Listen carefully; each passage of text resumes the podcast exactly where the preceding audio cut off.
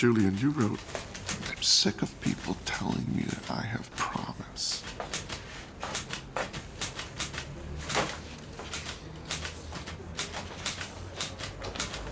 Adam, you wrote, I think I need to accept that my life isn't going to be very exciting.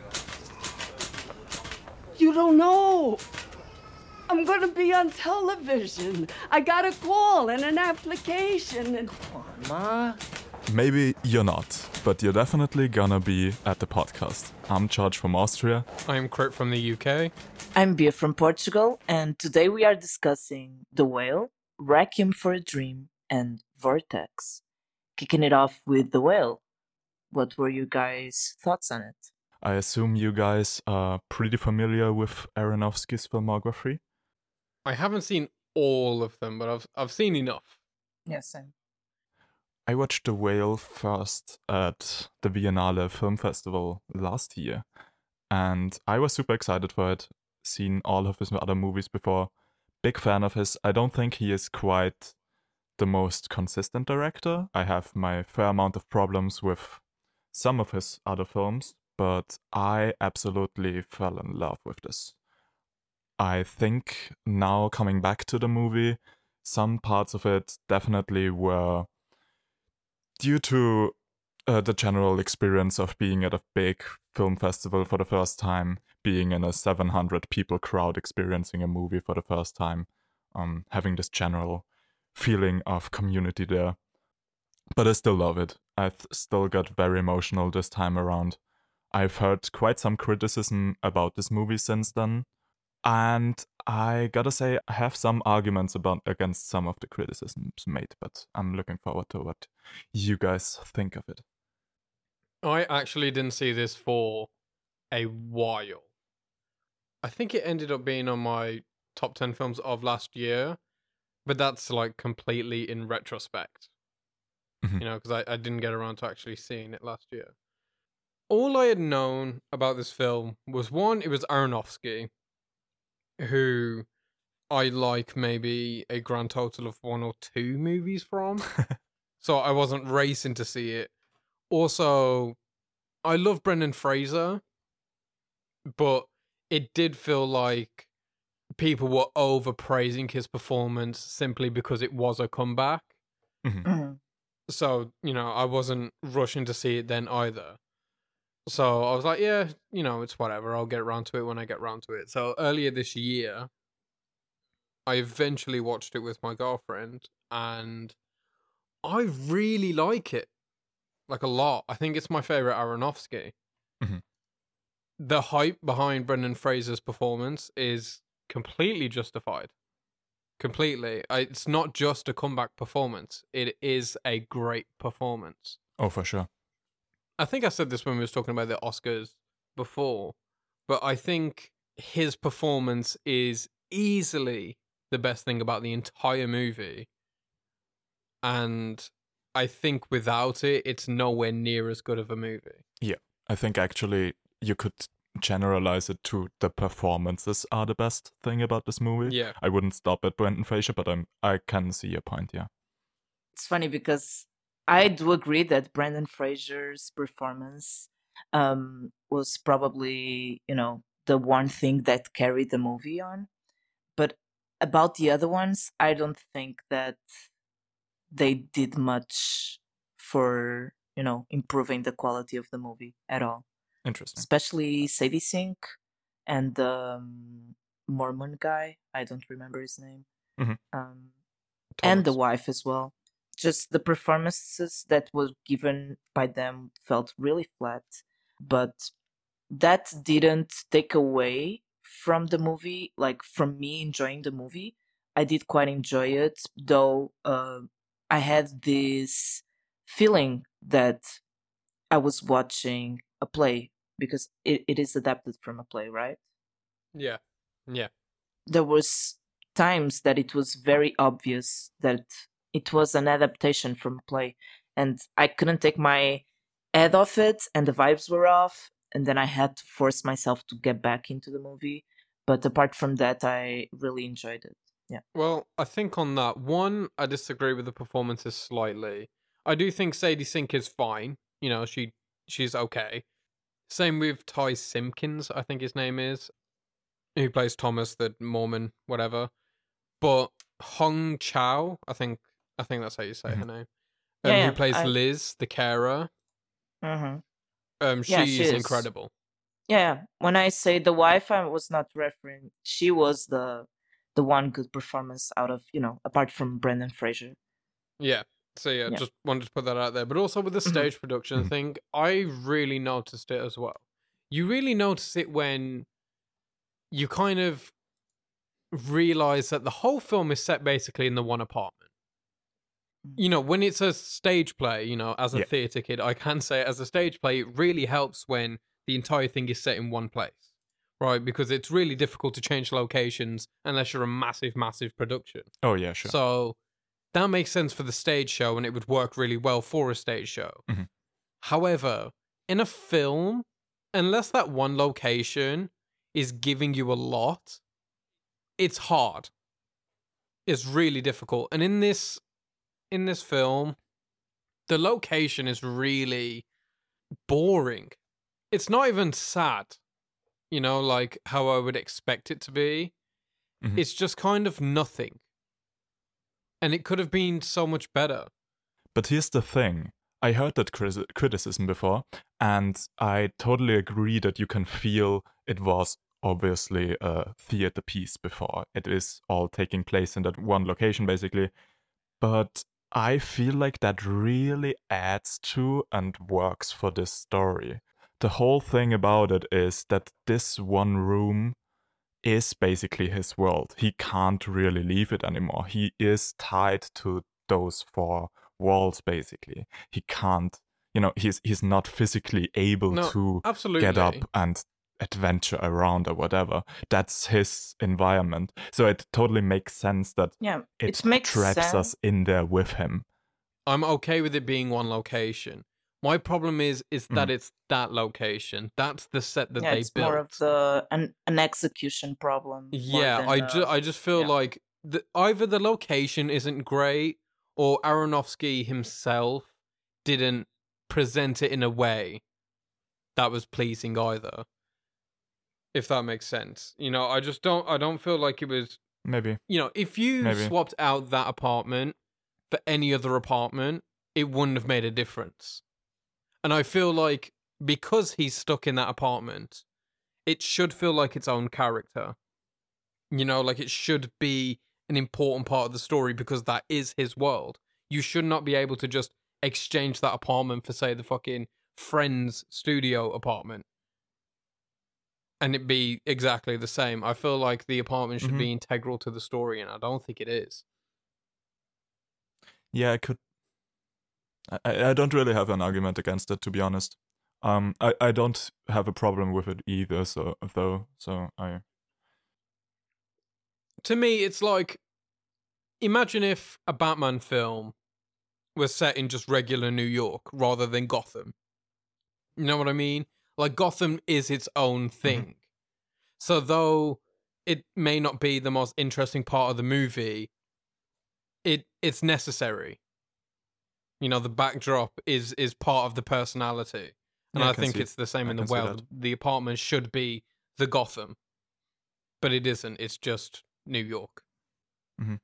at the same time, I feel like uh, Charlie as a character is very much portrayed as someone who just wants the most basic necessities around him to make ends meet meet because he has other goals you know? He doesn't want to spend money. He wants to save up that money for his daughter. He he doesn't splurge he he doesn't like ever get himself something special. So it kind of makes sense that it is a bland whatever apartment he just needs something I get that. I mean, I just I'm just head, thinking basically. like in my head, trying to remember that apartment.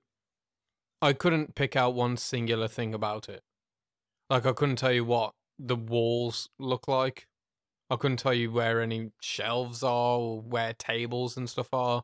I can remember literally where the TV is and the kitchen. I can't remember where the TV is. I'm Yeah, like, like- I remember where the sofa is. I remember the dining table, the kitchen, the shelf, the other sofa, and then you mentioned the TV, and I'm like, yeah, where, where, where? Was yeah, the it's TV? ju- it's just so lacking. I I feel like you know it doesn't have to be a crazy production or anything. It, I think it maybe it's to do with the lighting. Maybe Mhm. like I get it's supposed to be dark and dingy and whatever, but there's a way to do that and also make it appealing. Mm-hmm. Yeah, I, I didn't have any problems with that, but I can see how it would be. But honestly, other than that, I don't I don't really have much criticism for the film. I I don't think the the script is too strong. I think it's absolutely carried by the performances. Mhm. And I don't think the directing is necessarily great. I think it's very boring and bland at, at most points. yeah. And again, just it's, yeah. absolutely aided by the performances. It's a completely performance driven film. And I think Aronofsky landed very lucky getting the actors that he did. So, but You can definitely give him some credit for casting those people. oh yeah, like it's not it's not the first thing that comes to mind to cast Brendan Fraser for that role. You know, it's a very emotionally exhausting performance, and you would Yeah. probably have other actors come to mind first. And somehow he got the idea and found like the the perfect fit in Brendan Fraser. So I I Yeah. still think that's part of directing that kind of gets underappreciated. on that note, just real quick, because I also was thinking about that the entire time because I re- I saw a clip of Brendan Fraser talking about being cast in that film, and it was Aronofsky just insisting that he's the one he wants, Mhm. which is crazy to have that foresight. To all due credit to him, but um, who who would you have cast? Dream cast like for Charlie. Yeah, that's the thing. I don't I can't really see anyone other than Brendan Fraser and as Charlie now in a retrospective. I'm I'm really struggling to to come up with someone. See, because this is what's crazy is I in the perfect cast in my head for Charlie. Um, I mean, sadly he's passed, but Philip to Seymour- me, yeah, Philip Seymour. I was yeah, just yeah, thinking yeah. of that. Yeah. That's crazy. Oh my god, yeah. It's absolutely Philip Seymour Hoffman. Yeah, and to it is. think that Brendan Fraser is in that same conversation as Philip Seymour Hoffman, It's insane. yeah, Yeah. is genuinely insane. Because that's one of the he's one of the best actors of all time. Yeah, for sure. He's one of the most underappreciated, but definitely one of the best. yeah. So it's huge praise to Brendan Fraser to even be there. Mhm. But yeah, I've, I feel like Philip Seymour Hoffman would have brought an absolute Yeah, true, true. raw Yeah, it would be really yeah. I I think it would have been a different movie, honestly. Yeah. Better, better. I don't know. Mhm. You know, that's we we will never know. But it definitely would have been a different movie. But that's straight away who I thought was perfect for that role, other than Brendan Fraser. Mm-hmm. I agree. One more thing about the presentation that I can get into before we get to spoiler talk. I heard the criticism before that the aspect ratio seemed random and just forcefully trying to be artsy whilst lacking in other artful Mm. departments. Ah, and no. I fully disagree with the statement. Yeah, Yeah. same. same. Not only do I think it is okay to just pick whatever aspect ratio you'd like, you don't necessarily need to have an explanation for reason, it. Yeah, but I also feel like this movie has a strong reason to use a narrow Yeah. sh- aspect ratio for the pure fact that there's so many shots in this movie where Brendan Fraser's body pretty much and like he he spans over the whole film. There's Yeah. there's shots where they are Mhm. pretty wide, but they manage to fill the screen from left to right just with Brendan Fraser's body, which you Well, couldn't yeah. at all do in CinemaScope. And just this percent-wise big amount of screen he takes over with his body just makes him feel that much bigger. It it adds so much to the Yeah, to the I whole think it's thing. it's to one emphasize Brendan Fraser's uh, size in that film. hmm Not Brendan Fraser's size, Charlie's size. Charlie's rather, size, but yeah.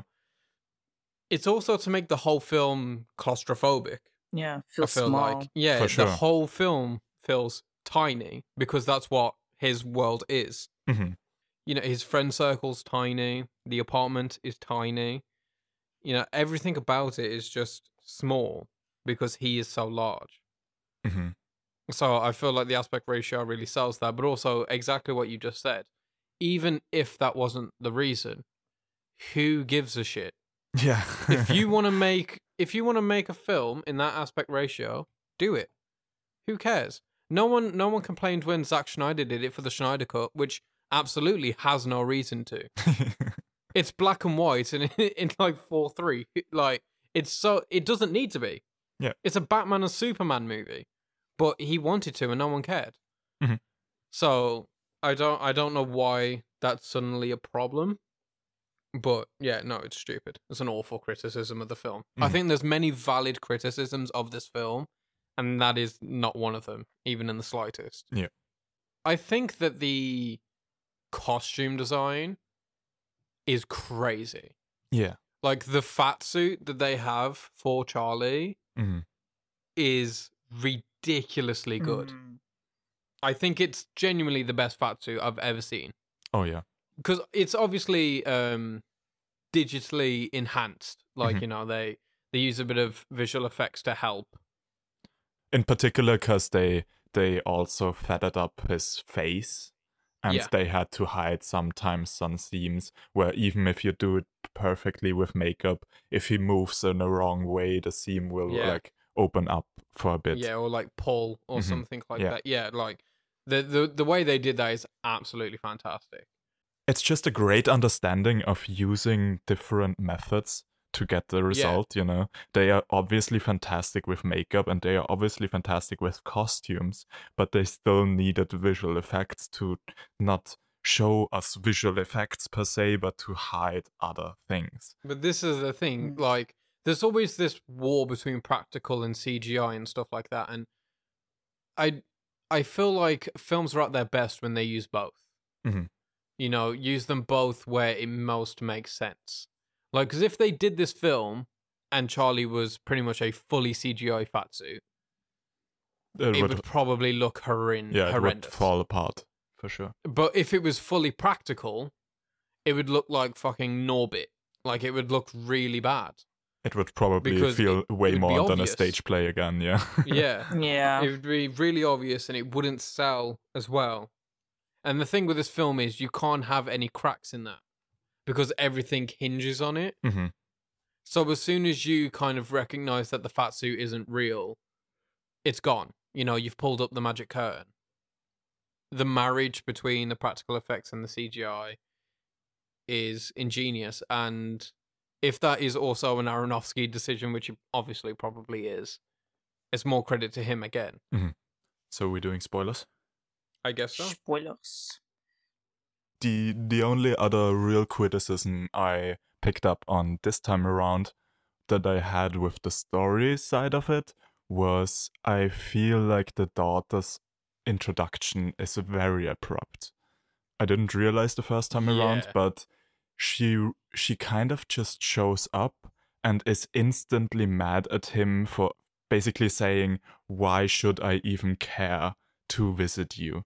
But in that moment, she is here. She obviously cared enough to Yeah. visit him, but she Mhm. instantly wants to leave unless something other happens. So, um, if he wouldn't have offered her money, she would have been out in like three minutes, basically.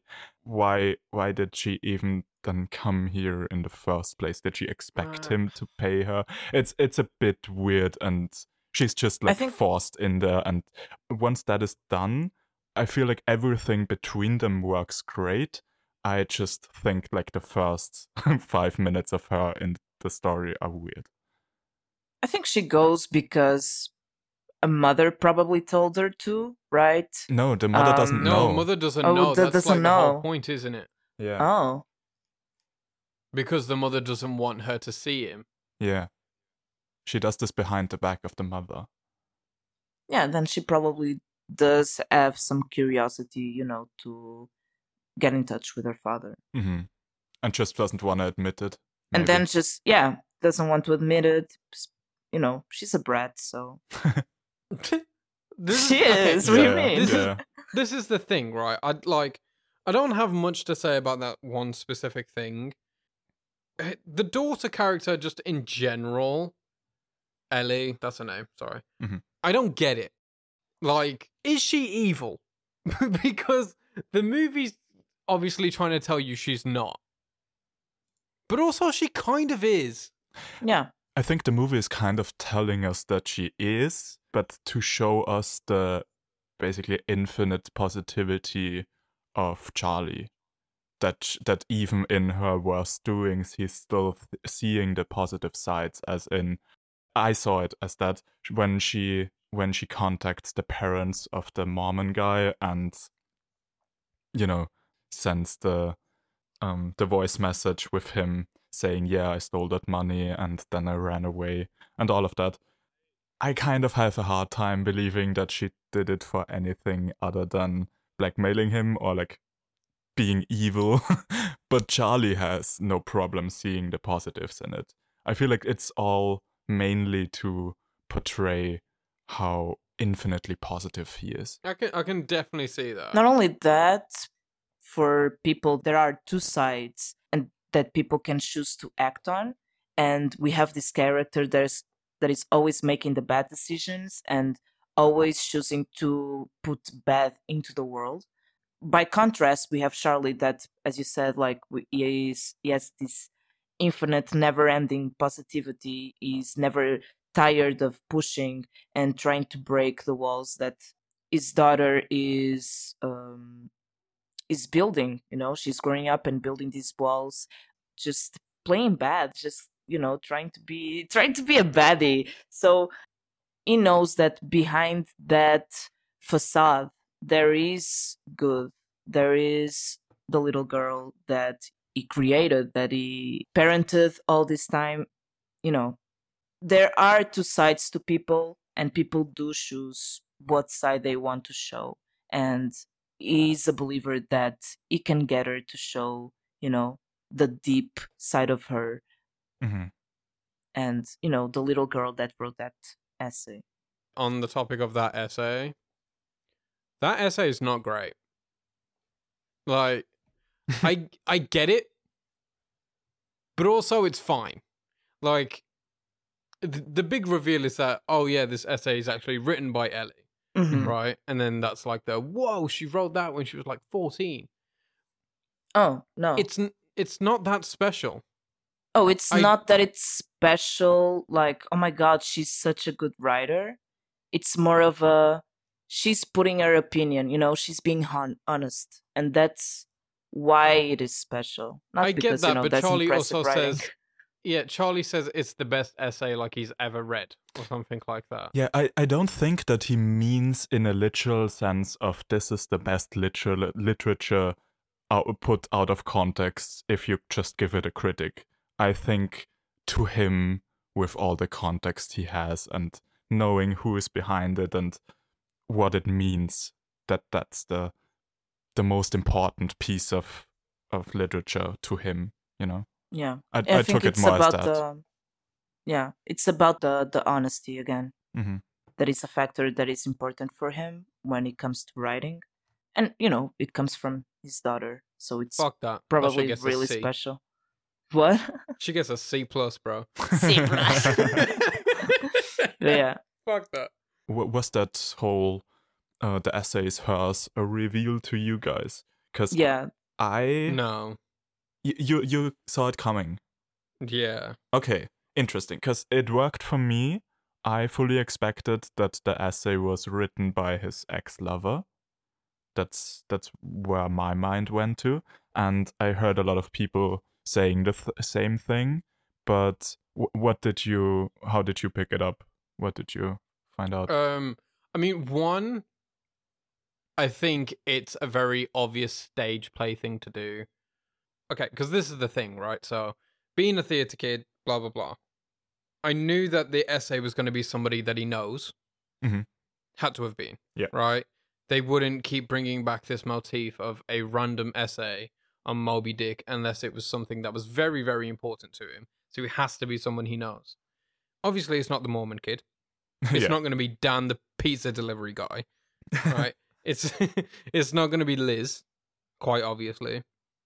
So you were left with three options, right? You were either the mother of his kid, his dead husband, or just Partner. boyfriend. Yeah. Yeah, just I thought his, it was is yeah, like his something dead he wrote. partner. No, no, no, something he wrote. What Charlie? Yeah.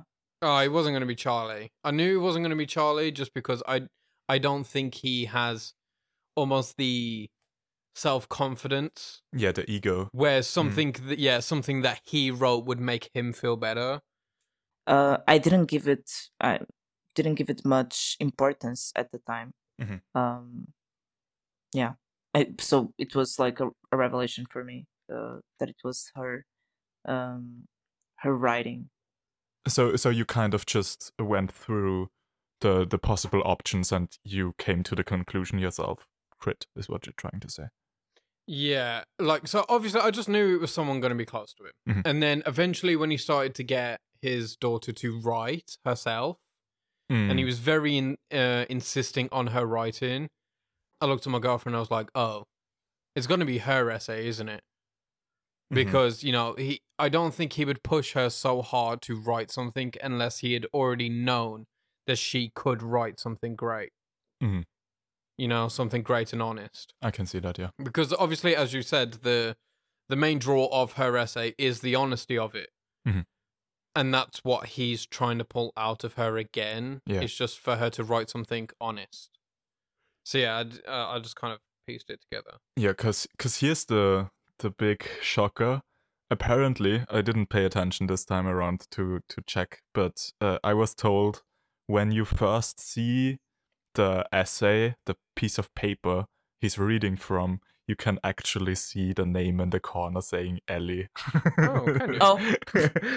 so yeah, I, I I heard of somebody who who from the first minute spotted the name and before she was even introduced he knew who wrote yes it's a okay that's fine. yeah no i didn't notice that Yeah. actually Yeah, Okay. I didn't. mm, Me neither. yeah same but if uh, people who are really really careful with details they might have spoiled themselves i think one of the more interesting sides of this whole story is the thought that i had that not only is obesity a really weird addiction to tackle so if you compare it to let's say requiem for a dream where he tackled heroin addiction if someone manages to quit his heroin addiction, they are free to never touch an opioid again. Like obviously their brain craves for it. They uh, when they immediately stop, they go into withdrawal and stuff like that.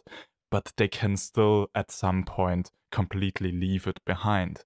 When you're talking about obesity, yeah, obviously he doesn't need 10 Twix candy bars. He doesn't need the super fat pizza or whatever, but he still needs food, you know? It's still, even if you leave that behind, it's necessary to kind of return for small kicks, I guess. It's it's a really odd it's a really odd addiction. I don't know about ne- necessary, but like it, you're more susceptible to falling into, you know, because since eating is a daily habit that we all have, is more susceptible to falling, you know, back into Mhm. sugar or sodas and all of that and fat. yeah, so that's that's what I'm saying. It's more of that, yeah. Yeah, that's what what I'm trying to say. Because even if he leaves sugar and the specifics behind and only eats healthy food, it's still food that he's consuming. So I assume the brain still gets some of that dopamine rush of oh, we're returning to this now. Anytime. Oh, I don't think so food. with the I don't think it's any food. I think it's probably very much towards the comfort food Okay. and portions. I think Maybe. that's the problem with the obesity, but I'm I'm not quite sure. But Mm-hmm. that's my idea of it. okay. Uh, because you know, if you're eating a salad, it's not gonna get a kick of it. It's gonna be like Mhm. you know sad, and this brain is probably pushing him towards you know eating something more exciting. I mean, yeah, there's you know, the whole part where they fucking film him like a universal monster, you know, during the third Yeah. act when he's Yeah. just eating crazy and just throwing mad different combinations together. hmm You know, I think it is about just trying to eat as much as he possibly can of anything that he can get. And I think that's just an exaggeration of the general issue. Yeah. You know, he's just speeding up what he's been doing anyway.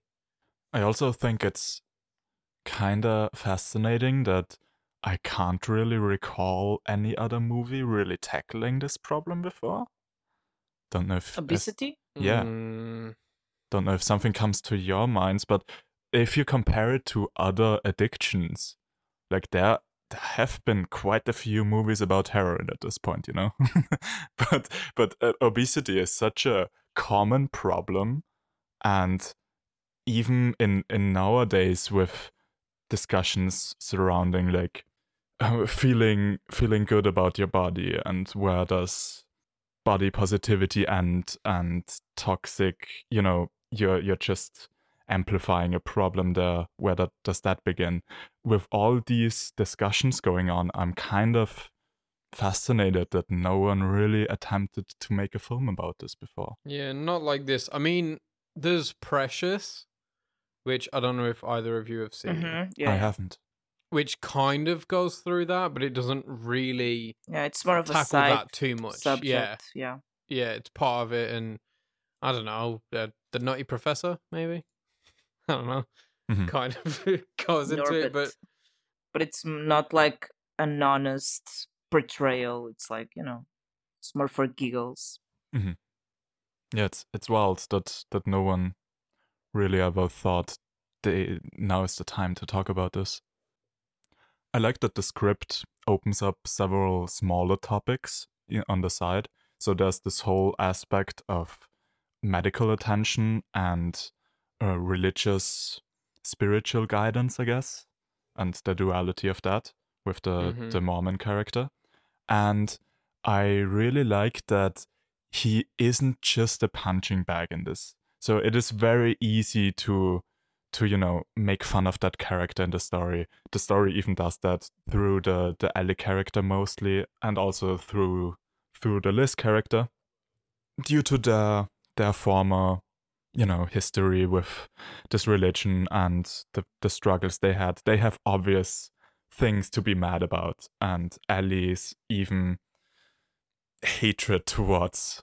organized religion as a whole can be funny at times. Like there's there's have been moments where I laughed about those, but he still gets a valid reason to believe the things he does. I feel like because the thing he says is God has a reason that he sent me here.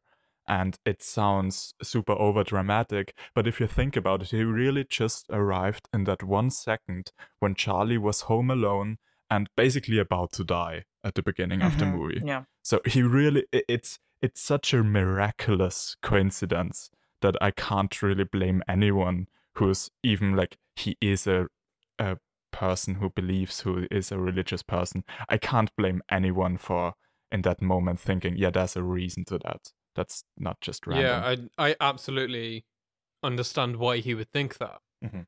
I mean, I'm I'm not really a religious person, but even I would be thinking that's kind of crazy. yeah. You know, um, I do, however, think one little thing I don't like about that character, about Thomas, I think his name, yeah. Um, I don't like that there was that weird reveal at the end where we kind of find out that he's homophobic or whatever. I just feel like it was a bit unnecessary. Hmm. I, I, I wouldn't even say that he is homophobic. I feel like it was it was It's more, more, brought up to, yeah, to it's like that.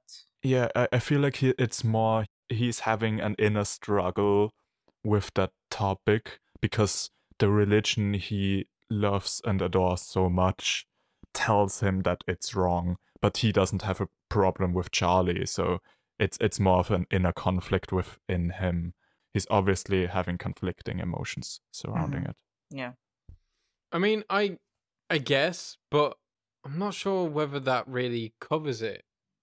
There's the moment where Charlie's recounting his relationship to Thomas, you know, when they're having that big like row or whatever. Mhm. Thomas has this kind of thought that the reason why Alan, his partner, died was because of homosexuality, because he committed the sin, and that's why he died. Mhm. And he thinks that's why he's there to save Charlie. You Mhm. know, Yeah. he's there to save Charlie from dying from the same fate as Alan because of the same reason. But Alan didn't die because he was a, you know, he was gay. I think it's okay for him to dabble in uncomfortability, Mhm. but you know, to to outright say and even confirm without knowing that your partner died because he was gay, you know, and that's the reason why you're also going to die, is fucking insane. I mean, religious people sometimes they don't have a filter. It's you know. mm-hmm. I think it's played well into the you know the character, giving you know that is Mormon and all. Not saying that all Mormons you know are like this, but that's what I expect. Like I, I'm not surprised by that comment. That's what Mhm. I'm trying to say. Yeah, I'm not surprised by it. I just think it didn't need to. Didn't Be there. It wasn't necessary to the story, is what Mhm. I mean. You know, with such a tight script, you know, just trying to get through as much as they can. I feel like to also throw in there the weird relationship that Christianity or Catholicism or whatever has with mm-hmm. homosexuality is a bit much. You know, they're already trying to do way too much in that film, and then to throw that in without even really delving into it, they're just, you know, putting it there and then leaving it alone. I had no problem with it. I don't feel it was too overrushed. I like it the whole thing lingers around for so long. When he the first time enters the thing, we already hint at it that they are all familiar with new life or whatever they call it. And that they all have former history with that. So I you you can connect the dots at that point easily for yourself that yeah there there was some problem with new life and homosexuality. I I didn't feel like it was out of the blue when they brought it up. No, I don't think it was out of the blue. I just don't Or think it was underdeveloped developed. Yeah, I don't think it was developed anywhere near enough. Like, I get the whole point of the church group having problems with homosexuality, which led to Alan's death. That's fine. But as we know, Thomas isn't representative of that group. You know, he Yeah, but He he, still he still left, one of them. tries to be representative of it. Like he he Mhm. officially isn't on paper, but he's still going around and doing the things that he believes are the right thing for no, the no, church. no. no, I don't mean literally. I mean like he, as a character, you know, because New Life is a character in itself, Mhm. and then Thomas is a character.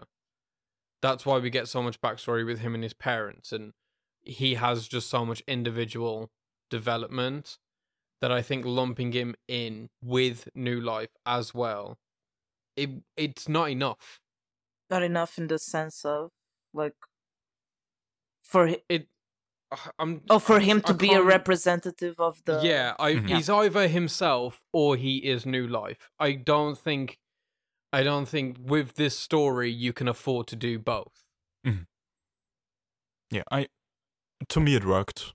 That's all I yeah really can. I, I didn't give that much thought into that connection between thomas and uh, the organization Mhm. So yeah for me it was more of a decoration even the character uh, thomas felt like decoration for me I mean, that's fair. One last thing I want to say is that I heard the the phrase misery porn being thrown around for this movie.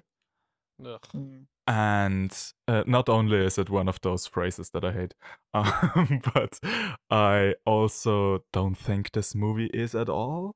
Both times watching this in the cinema, the crowd had some really funny moments. Like there's there's moments like when when he's backing up to the wheelchair li- and she's making the about that, truck yeah. noises. the truck noise yeah, Yeah. There's the whole haiku she reads where not only is it kind of funny because you didn't expect her to be that rude in the first place. But then his realization that it all adds up to a haiku with like the proper amounts of syllables and stuff, that was super funny to me.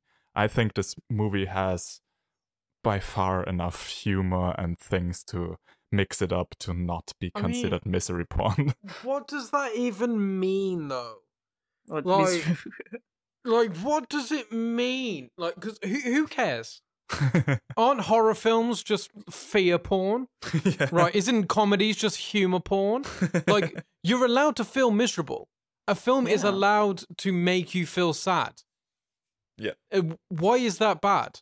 I don't I think understand. when It's- people mention it, it's like more of an over exaggeration Mhm. uh, of the misery that probably doesn't serve the story, which I don't agree. Like I think it's all pretty balanced. Uh, Charlie suffering and contrasting with this positivity at the same time. I think it's fine. I don't. I don't see the the porn here. I, I just I just think it's so stupid. Like it's such a ridiculous argument to make about any film. Yeah, yeah. Ever. I don't like to use that. Yeah. Mhm. Like who would say that about Schindler's List? Nobody. But that movie, I'd say, is ten times more miserable than this film. Yeah. Uh, it just ah, it's such a dumb thing to say. Mhm. People are so stupid on the internet. you said earlier that the script is not that special. I feel like it's a very small story, but the way it is told is just fantastic.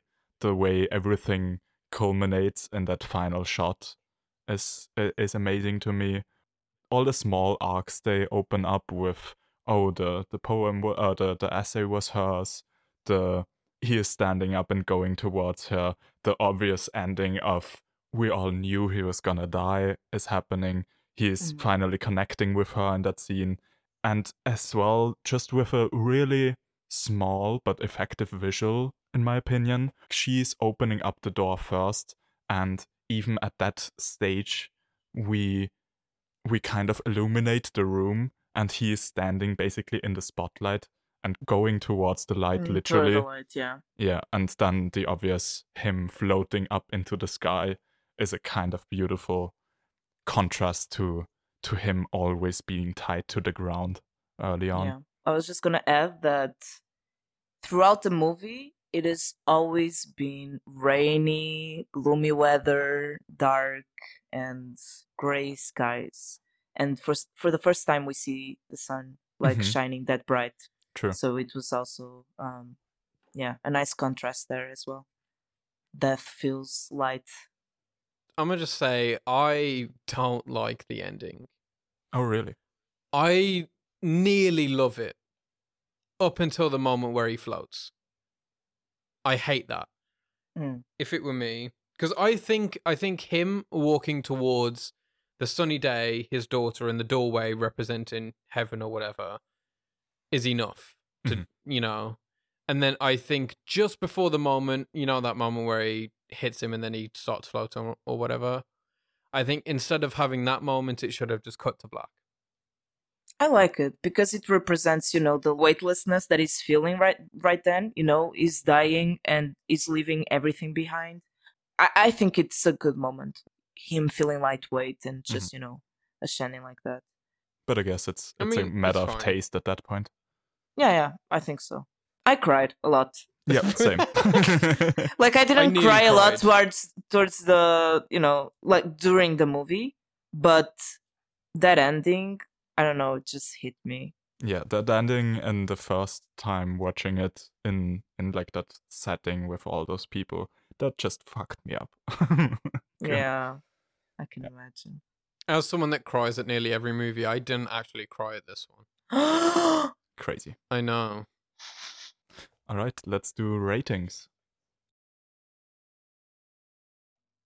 The first time around, this was probably one of my mo- most emotional experiences in cinema ever, so I, I gave it a 10. I see some problems with it now. It's down to a 9 for me, but I still love it a lot. Yeah. It's a 7.5 for me. Their performances paired with the ending made the movie for me. Uh, so yeah, 7.5. And I'm going to drop it on an 8. I think it's a film pretty much entirely dependent on the performances. Mhm. And luckily, pretty much all the performances are like a 10. So, yeah, I'm going to give it like a, an, an 8, I'd say. All right.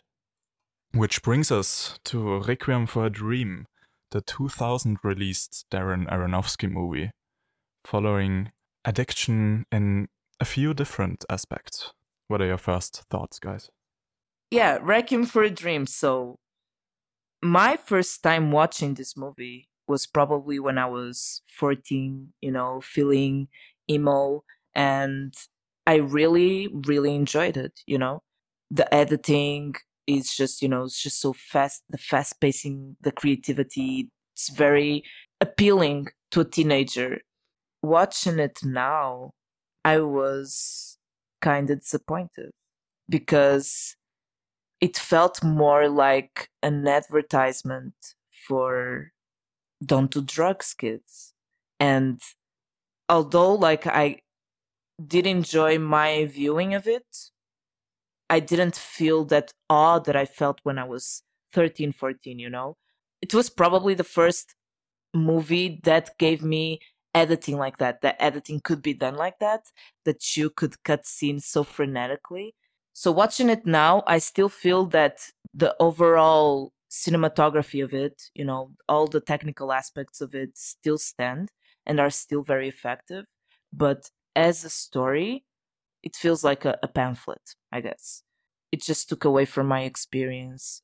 I didn't get the dread, I didn't get the adrenaline from watching it as I did some years ago. Mm. Um, yeah, so it was Ah, I forgot the word again. Wait. So it was a disappointing rewatch of the movie for me. What about you guys? This is a film that I think is fantastic. I think the performances are probably the best in any Aronofsky film. I think the editing is one of the best edited films I've ever seen. hmm I think the script is incredible. You know, it's a good film when Jared Leto even gives a brilliant performance. But I never want to see this film ever again. I do not care about it in the slightest. Like, Yeah. I finished it and I was like, okay, cool. I just don't connect in any way. Like, I, I don't understand why. Like, because I can see from a technical aspect how brilliant it really is, but it's kind of like a film I'm never going to see again. I will never have an urge to. Mhm. It does feel like Bea said, like a pamphlet. You know, it feels like a a drug PSA that was really well made. Yeah. I don't know. I'm just I'm over it. I feel like I would have really loved it if I was like 14. It felt groundbreaking at at 14, you know? Yeah. It's like you're watching something really dark. Do you guys know Christian F? Uh, yeah. the you know German. it's yeah the german one i wonder if i'm gonna like that movie as well uh, like now as a 25 year old because back then i enjoyed the movie but i don't know if i conflicted me enjoying the movie versus me being shocked by what the movie was portraying i don't know if it will play the same Mhm. because i held these two movies at the same level Yeah. I'll just put it this way. If Requiem for a Dream came out now, the internet would call it misery porn. Yeah, you're addiction probably porn right. yeah. I only watched this the first time a few years ago, so I was quite a bit older. Interestingly enough, I was a bit underwhelmed the first time around. Like I saw the intensity in it and I I felt the energy and I kind of understood why it is as acclaimed as it is. I still thought that some of the stylization felt over the top and unnecessary. It kind of was the other way around with me this time, where returning to it, I appreciated the stylization more than I did back then. I I still can see some of your points, as in I am not really eager to return to it either. If I would want to rewatch a older heroin movie, I would probably go Trainspotting instead. Oh, absolutely. Yeah, I couldn't even truly put my finger on it as to why, but maybe it is just that that it is very much a drug PSA, and I don't even think that Aronofsky tried to do that. I feel like Aronofsky just tried to make a dark story about drug abuse, and it just turned out that dark that it happens to be one of the best drug PSAs ever made, you know? Yeah, it is. It is. Yeah. It is. But I don't know if it stands as a you know a movie that you care about. Mm-hmm. I probably have like one character that I that I care about. I'm just gonna guess. Is that Sarah, the mother? Yeah. Um, I just want to put out the the fact that Ellen Burstyn or something yeah. like that. Ellen Burstyn. the fact that she did not win an Oscar for this film is outrageous. Mm. Her performance is easily the best. And that's like that's really high praise considering that every performance in this film is great. Every single performance is incredible. But she's just like she's in a different movie. She is. I, I think by miles. Uh, they're not on the same level. Mhm. Jared Leto he gives an okay performance. He's there. I feel like it's still his best performance I've seen I of think it's his. his it's his best. Yeah. No, you guys are forgetting Blade Runner 2049, where you know he's just there, but I mean, I mean, he works really. He he works really well in Blade Runner 2049. I'm not denying that. I feel like he did more here. Well, yeah, he has like three lines in Blade Runner. so- yeah. oh, and Fight Club as well. He was there, Yeah. but he was. Uh, Yeah, he's fine in Fight Club. I think the one thing about this, like the connecting these three performances, is that they are made for a fantastic director. You know, that's kind of the the one thing Yeah. that unites them. I feel Mhm. like it really shows that uh, Jared Leto is one of those actors that just needs a good director to guide him. Yeah, he- like he needs something. there's actors that are independently great whatever you throw at them i feel like we mentioned philip seymour hoffman earlier Yeah. i don't think there's a bad philip seymour hoffman performance so it's probably just no, his won't his you won't find class that. that that carries all of that but there's these actors that really have some good performances and i would say this is a really good performance by jared leto even if it's not on par with his mother character I think honestly the most the most interesting though performance rather, not because of the quality of it, but just in general, is Marlon Wayans. He plays Tyrone. because it's the only other one next to scary movie, right? Like his only other big role, isn't it? Well, no, he has plenty of big roles. He, you know, he's in a lot of comedy movies, and he's really good at comedy. You know, he's in White Chicks, obviously Scary Movie. Did a Haunted House. Oh, he's in Air now. He's in pretty big films, but this is his only real dramatic role, hmm hmm and he's fantastic. Yeah. Yeah. he's really fantastic. And to say that, you know, just before this, the only other, I mean, this came out the same year as Scary Movie, by Yeah. the way. This a Scary Movie came out the same Imagine year, the duality. which is like a crazy year for this man. yeah. Yeah. He instantly he was like, okay, I'm gonna establish myself now, but I'm not gonna be typecast, you motherfuckers. I'm gonna start on both ends of the spectrum. It's so interesting that he never went back to do something like this, to do a dramatic role. Mhm. It's a standout. I mean, that that one scene. Oh, actually, I sh- yeah, that's spoiler territory. I probably shouldn't. I go into mean, that, but there's just I guess we can we can go into spoiler territory. I don't think there's it's not massive spoilers anyway. It's just a scene where he's running away from something that's Oh yeah, yeah. happened, Mhm. Yeah, yeah. and just his acting in those few seconds alone really stuck with me. Like I'm sitting here and I'm trying to think of like scenes from the film, very like specific scenes that like stuck with me, and that's one of the top three. I like when he's alone as well. I Yeah. don't know. It just gives me the sense of being a different person. The inner uh, realm of him trying to be a good son for, you know, uh, in his mo- mother's memory. I can see and I can feel that sadness of not being enough when he's alone. Yeah, I wish I wish that storyline of him and his mother, like his past mother, was more developed. Mhm. I wish that was a bigger plot line than it is. Um, I, it's, it's really interesting, and I think I think Marlon Wayans had more to give. I would say that apart from Sarah's character, the other three are not given as much love. No, Do you guys agree? they're not. No, I agree. Yeah. I agree. Yeah, Sarah's massively. character is definitely getting the most. Yeah.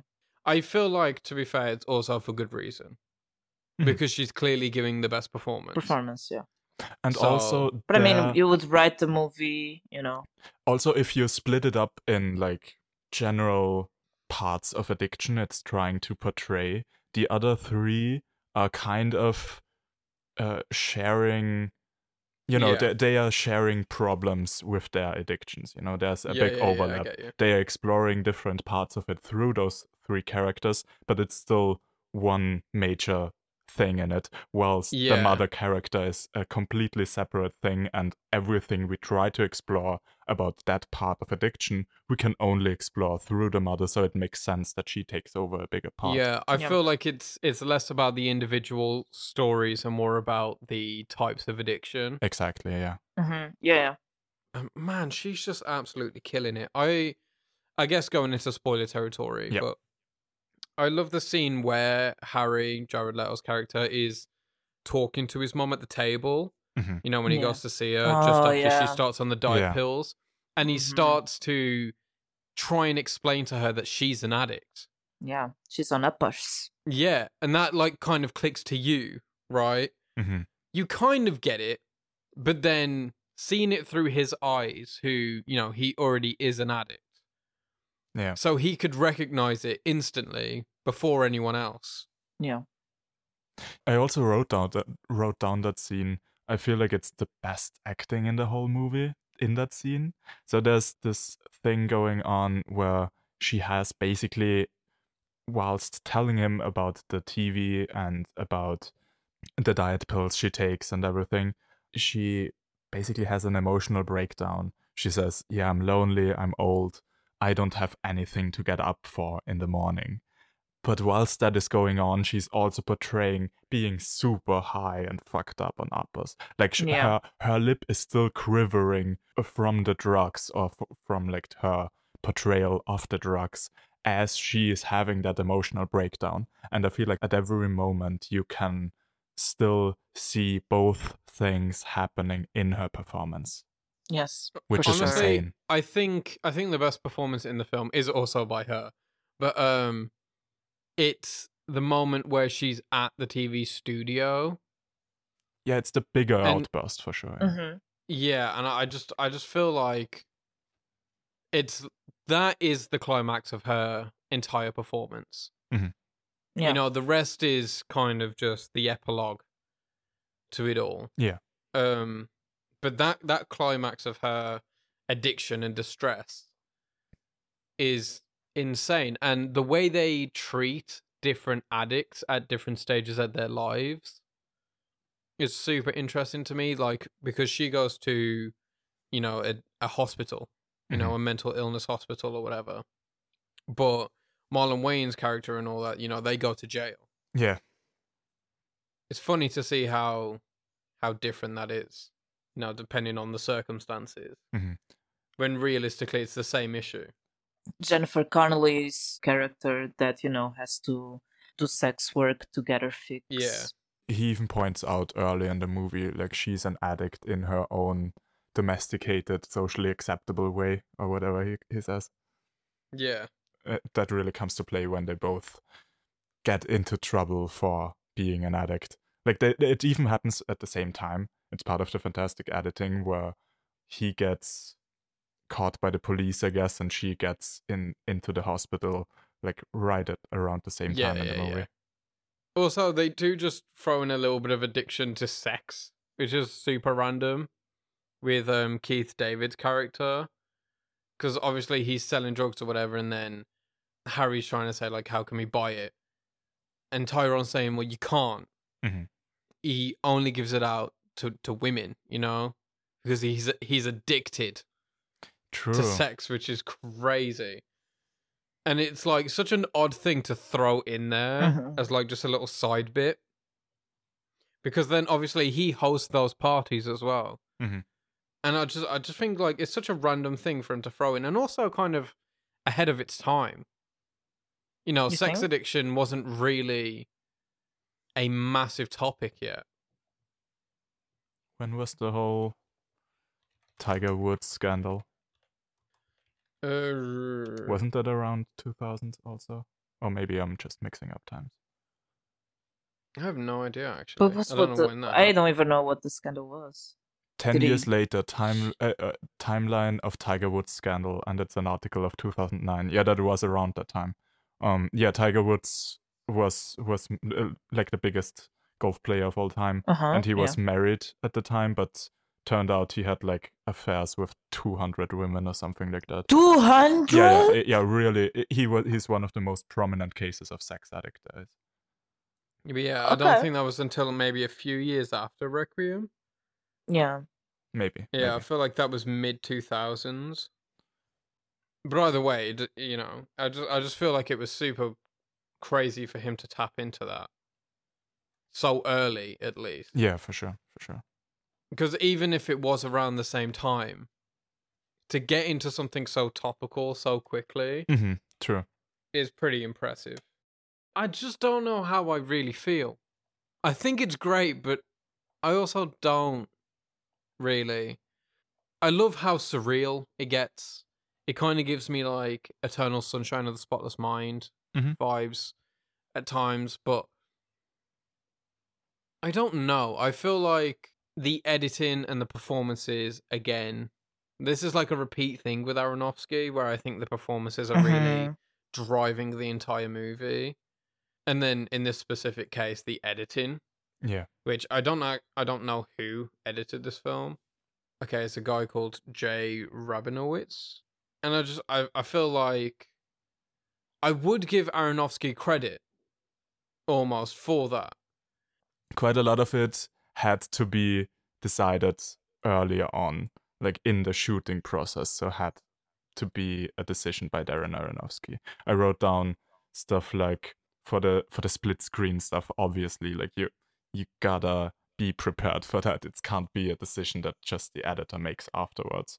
Or yeah, the that's true, yeah. the there's this moment when the diet of the mother starts and you have that great sound editing and editing with just her looking at the food then you have that plop and the food is gone so uh, with one Yeah. sound effect and her reaction to that that all had to be decided before they shoot otherwise they couldn't pull it off with reaction shot and you know the specific perspective and stuff like that the, true. the match I think I think Aronofsky's greatest skill as a director is he puts together a really good crew.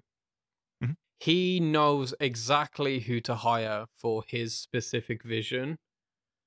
Yeah. And oftentimes that vision is very specific. Mhm. You know, sure. the whale is very specific. This film is very specific. I Oh, mean, yeah. and he does this like even in The Wrestler, right? With Mickey Rourke. I don't know if either of you have seen it. yes i have But Mm, I've not. it's again picking Mickey Rourke yeah to lead that movie in 2008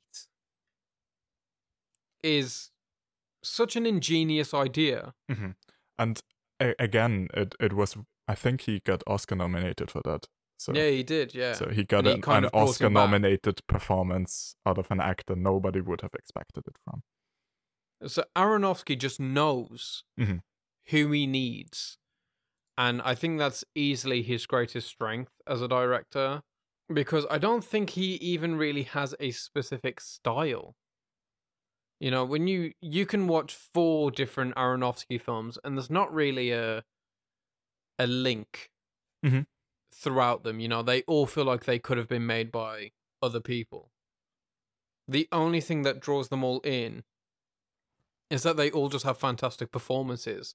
So he must really know one, who he needs, but two, how to direct them. i feel like his movies have style for the most part it's not really one specific style. Like it, you can watch Requiem for a Dream and Black Swan without knowing that they are made by the same person, and afterwards still not realize they are made by the same person. But I would say both of these movies have a lot of style. So it's it's not like Mhm. anyone could make them. I couldn't think of a lot of people who could make Requiem for a Dream, but it doesn't scream I am a Darren Aronofsky movie. Yeah, that's what I mean. I, Mhm. I'm not. I'm not to say that these films don't have a style. Mhm. I just don't think they have one consistent style, which makes me believe that any like all of these films are an individual case of the specific collection of people making it, Yeah. rather than because you know when you watch every Quentin Tarantino film, it is so fucking blindingly obvious that Tarantino is running that ship. Yeah. Like, there's no question about it. Like, it's his way from beginning to end. It just feels Tarantino. Same with Nolan, same with Fincher. But with Aronofsky, it feels definitely like a collective mind for every single film. You know, like this film feels like a collection of also the editor's minds and the cinematographer's mind. Mhm. It all just feels like a great A great composite. yeah, of all of them. Mhm. And it does that for every other film. Like The Whale feels like a really good collection of everybody's individual thoughts. And I think Aronofsky's really good at that. He's a great chef. You know, he he knows the recipe and he knows exactly what ingredients he needs. Mm-hmm. I like that analogy. the thing that I can see like commonly throughout his movies, having just watched six of them, it's that you have this character or characters that are they are going through something possibly feverish, like a fever dream, um, you know, exploring themselves, and uh, at the same time, there's like this kind of hopelessness to it. I don't know if you guys felt that with Black Swan or uh, Mother. You guys Mhm. didn't feel didn't Yeah. watch the the Fountain, right? Yeah, I, I have. and like and especially here we feel that hopelessness as uh, the characters are falling into addiction and getting further further away from their dreams their views of what a good life can be. I think that's that's him. It's you know the falling into a well. Mhm. that's where the whale kind of stands from the rest because it's not falling into a well. He already fell into the well. Mhm. and now we have like the the steps of rehabilitation even though he's going to die but he's taking steps into you know making things right Which also applies to the wrestler. So there, Oh, i haven't watched it Yes. so Yeah, i, I there's You should watch The similar thing. Wrestler. yeah I think The wrestler is my second favorite Aronofsky. what's your favorite Uh, The Whale. Oh, mine is probably mother or black swan to get to some of the visual stuff, I like a, re- a really subtle thing that happens early on the introduction of Marion. The first time we Yeah. see her, we look down at her standing in the grass, and it's really misleading. So you you see this top-down view almost looking down at like a little girl. She's so innocent, just, you know, being out in nature. It's absolutely the farthest from her reality we have in the whole movie. Um it's, it's when she's staring at the buildings right yes, exactly. the crooked ones Yeah. Yeah. And I think it's just it's telling that how far off reality he introduces us to her without even saying a lot, just like with one singular image to really make us feel the breakdown and the depth we go with her character in specific. hmm She feels like a very light, very. I don't want. I I wouldn't say joyful, but she's not deep into the addiction, right? She take, takes drugs for fun, and to Mhm. see that decline, um, yeah, it's kind of sad. Did you guys like Harry as a character? He's fine. I think Jared Leto sells him the best that he could be. but I don't think he's necessarily a great character. Yeah. I think I think everyone around him is more interesting. I think Tyrone is a more interesting character. More interesting. Yeah. and I think Marianne is a more interesting character. I think Harry is most interesting with how he relates to his mother. You think? I I think it's the opposite. What do you mean? Like I prefer um the frantic, very, you know, teenage teenagey love that he feels for Marion. It's very hyped, it's very I don't know, it feels like a honeymoon that they're in a honeymoon. I prefer that part of his plot line than the way that he, you know, relates to his mother because I don't feel like he's really trying to, you know, make it up to his mother. I don't really feel it. I don't really feel that emotion towards his mother, especially when he found found out that you know she was taking these uppers and these pills. Uh, I felt like his his reaction felt very very short. I don't know. No, I don't mean like I don't think their chemistry or anything. I just think the ideas of how he relates Oh. to his mother is the most Mm. interesting. Like how he is an Mhm. addict and how, you know, she obviously berates him and stuff for doing that and Oh, I thought For you meant like the but then- way. Mhm. you know no, but then how she slips into the same thing and how Yeah. he can see that. I think there's an interesting problem going on with the general nature of the addiction, where the further they go down the addiction rabbit hole, the more this is their only concern, you know. He, in his mind, there isn't a lot of space for relating to other people, for sh- caring about other people's problems, because he's constantly having to struggle with that one problem he faces and it takes more and more of his life's energy, you know. Yeah, I agree. I just, for example, you were talking before about that scene. That's one of my favorites from the movie when they both sit down, mother and son, uh, by the table, and she's like pouring her heart out, and she he can see that she's under the influence of you know these drugs that came by a very it the doctor by the way the doctor was phony right Yeah, fuck that doctor. it wasn't like real hospital thing. It's probably like a clandestine uh, dietary clinic. That scene where they sit down, he can basically see that his mother is going through something, and she's literally telling him that you know she feels lonely, that there's no reason to for her to live her life because he's not there, her husband is not there she doesn't you know why should she wash the dishes you know? So we're getting Yeah. this sense of depression from her of hopelessness and he just sits there. And i guess i wasn't satisfied with his reaction.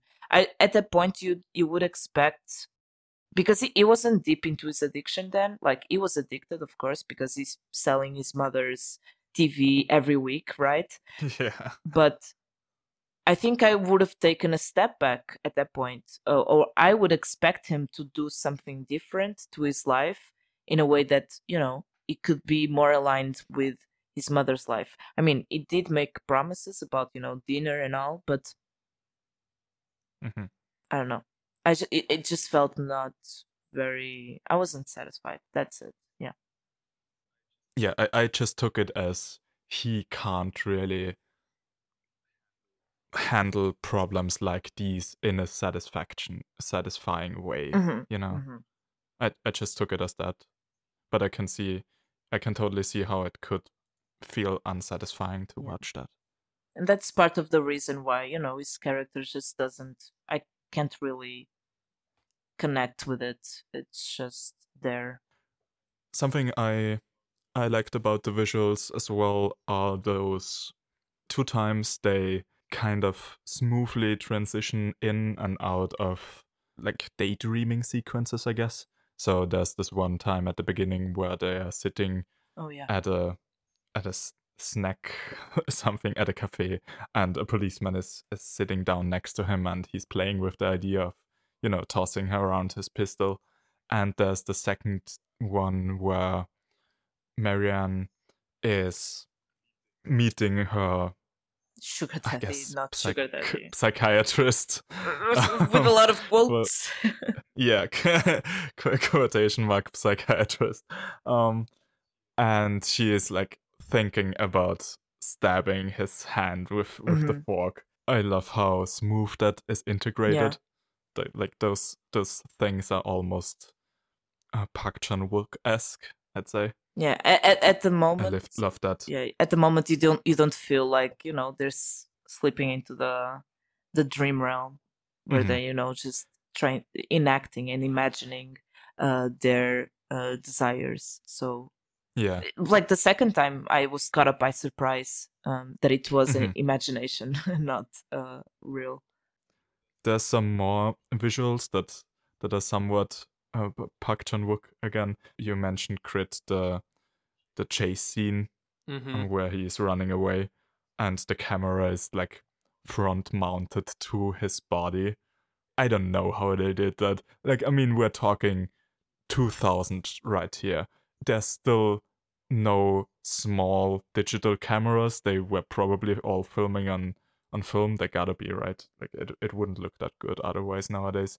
So, how even did they mount a big film camera like w- half a meter away from his face to his body because it was obviously attached to his body otherwise it w- wouldn't move that perfectly with each and every motion he Mhm. makes whilst running away um, i'm fascinated by by the logistics behind that and that also returns somewhat when marianne leaves the sex addict the first time she has that same rig mounted to her she's not running away but we're following her o- to the outside where she's i think puking it's filmed in the same you know putting us in her character way Yeah, it's the same technique. I I love Mhm. those those shots anyway. I mean, one of my favorite films is Kidulthood, which came out a few years after this, which I don't expect either of you to have seen.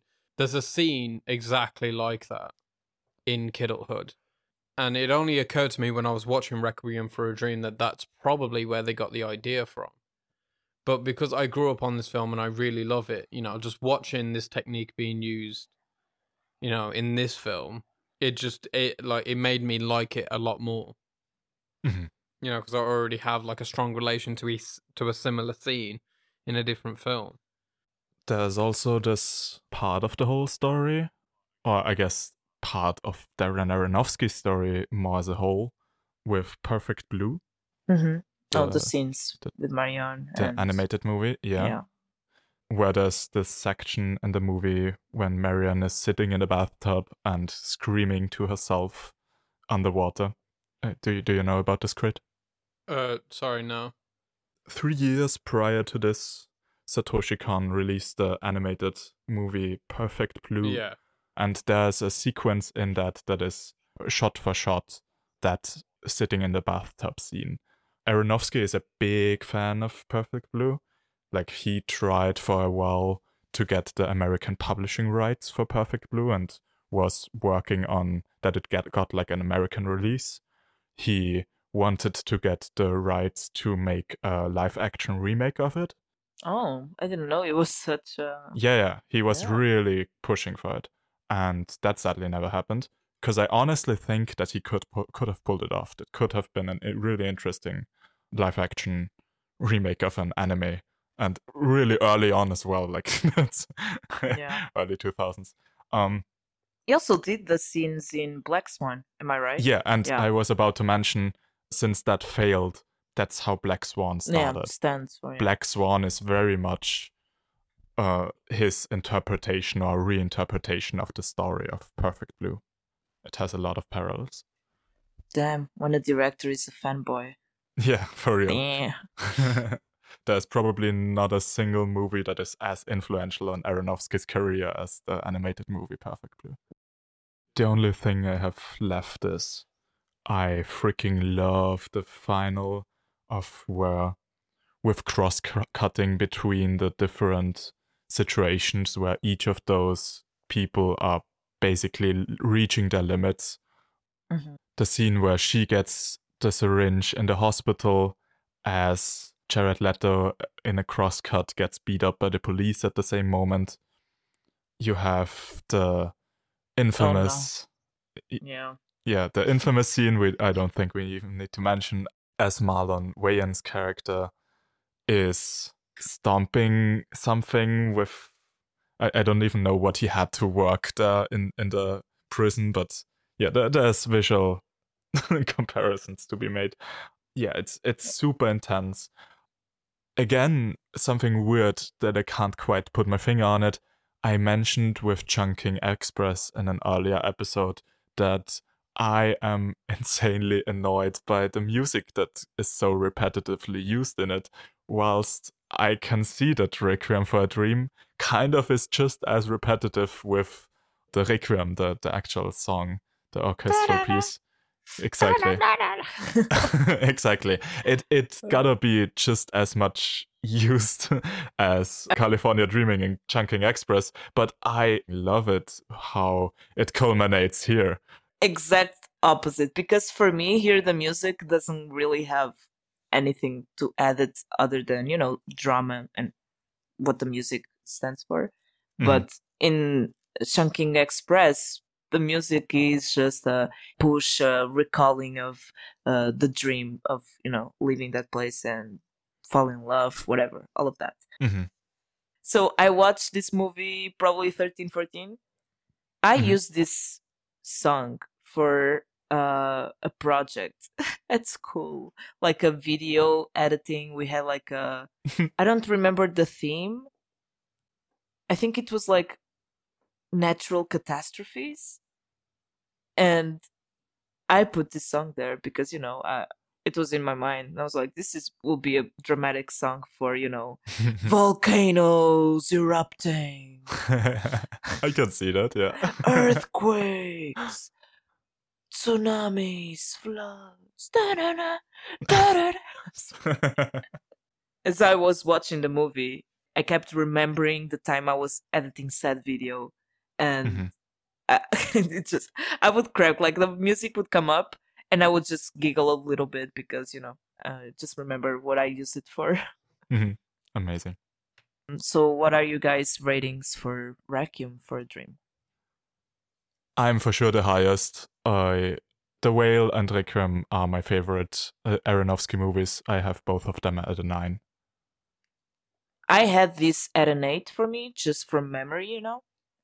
But now it crumbled into a six. I'm gonna give it a seven, just because I can recognize that it's a great film, but I just don't feel it.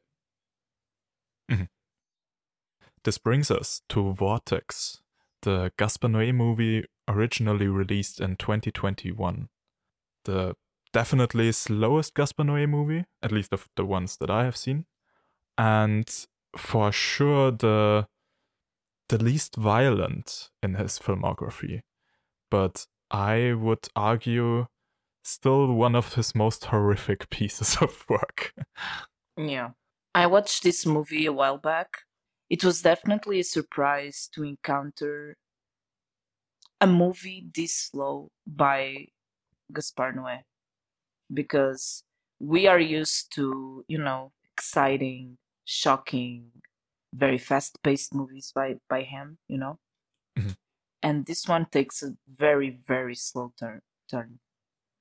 It's hard to watch um not in the sense that it's boring because I don't think it is, but we are watching the the routines of these uh, two elderly uh, people who are unnamed.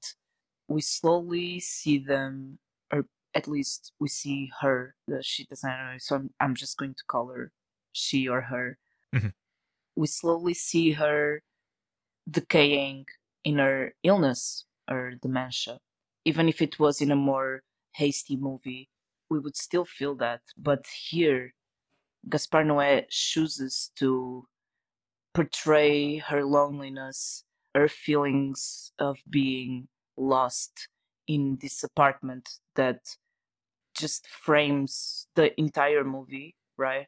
Um, and it's her the world that she knew and the world that she's she has known for you know her life and now she's feeling lost in her own world and it's really heartbreaking to watch this movie and put ourselves in their position or the position of the husband that is sometimes dismissing because he has a lot of things going on.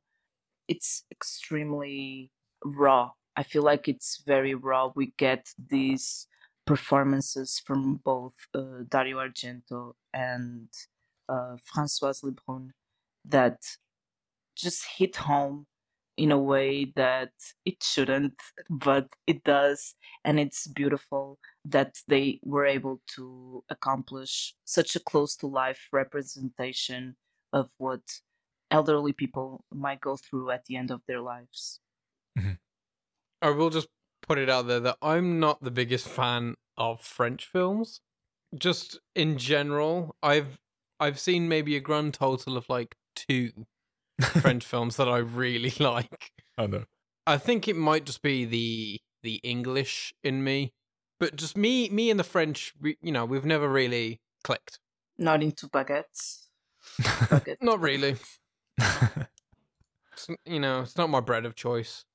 I'm I'm always nervous going into a French film, but this means that I've never actually seen a Gaspar um Gaspar Noé film, despite being told to see um Climax and Irreversible a million times.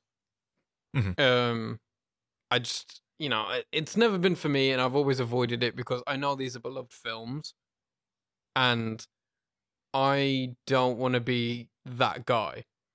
I just I don't like this film. I like I don't hate it for you know I I think it's amazing. I think it's incredibly well done. I just don't like it. I mean, maybe it's because I've never experienced anything like this. I've never known anyone to have dementia. Mhm. I don't really know anyone that old. I have one grandparent who's been around my whole life, and she's completely fine. She's Mhm. very healthy and very active and stuff. So the relatability of it kind of just falls on deaf ears for me. I feel like the film hinges a lot on that because you are just watching over two hours, bearing in mind it's like two hours 20, something like that Mhm. it is just two hours 20 of watching someone suffer from dementia and watching someone like their partner deal with them having dementia. Mhm. It's a lot because it's not like the whale, you know, like obesity and stuff is a much more common problem, I'd say. But even still, it's a much shorter film and they play around with a lot of different ways that this one thing affects people. You know, it affects the carers and how it affected the partner and how it affects the daughter, how it affects him and the relationship with his wife and all this. But in this film, it's like it's very much centered around these two and then partially their son. Mhm. I feel like I don't have a horse in this race. It's really sad. It is. And it's heartbreaking, but it's more exhausting to me than anything Mhm. by I'd say about the hour and a half mark, I was thinking like, okay, I get it. She has dementia, like I understand. Like I think it's maybe the first twenty to twenty five minutes. Basically, nothing happens. I get like it's trying to add in that slice of life Yeah, for sure. you know, um, aspect to the film. And I love that. I love slice of life or showing the beauty in the mundane and all that kind of stuff. Mhm. But it's too much of it. You know? For 25 minutes, all I've seen is her get up and then leave and just walk around. And then him get up and go and find her and it's 25 minutes. It's too much. I feel like this film is too much of one thing, and it's one thing that I don't have any experience or relation to. Mhm. So it just doesn't hit me. It just feels exhausting. I can imagine that if you don't have any personal relation to the problems portrayed, then I can see how it mainly ends up being an exhausting experience for sure. I have seen this the first time in cinemas, which always helps a lot with slower movies, even though like the commitment to go to a really slow movie and pay money for it is obviously something else. But just being locked in that dark room, no possible way to distract yourself, really puts you into that place where you can't escape. So that helped a lot. I feel like my first watch.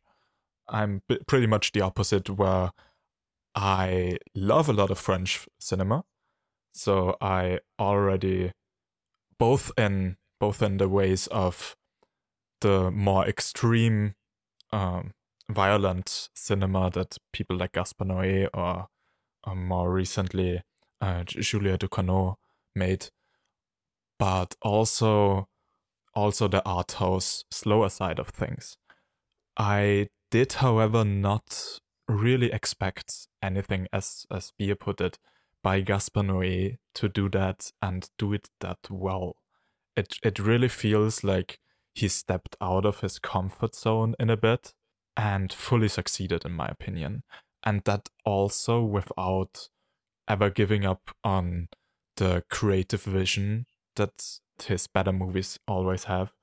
I guess we're we can go into spoiler territory unless you have Mhm. something else. It, I don't know how much of a spoiler that is, but uh, I want to get into the split screen thing. Yeah.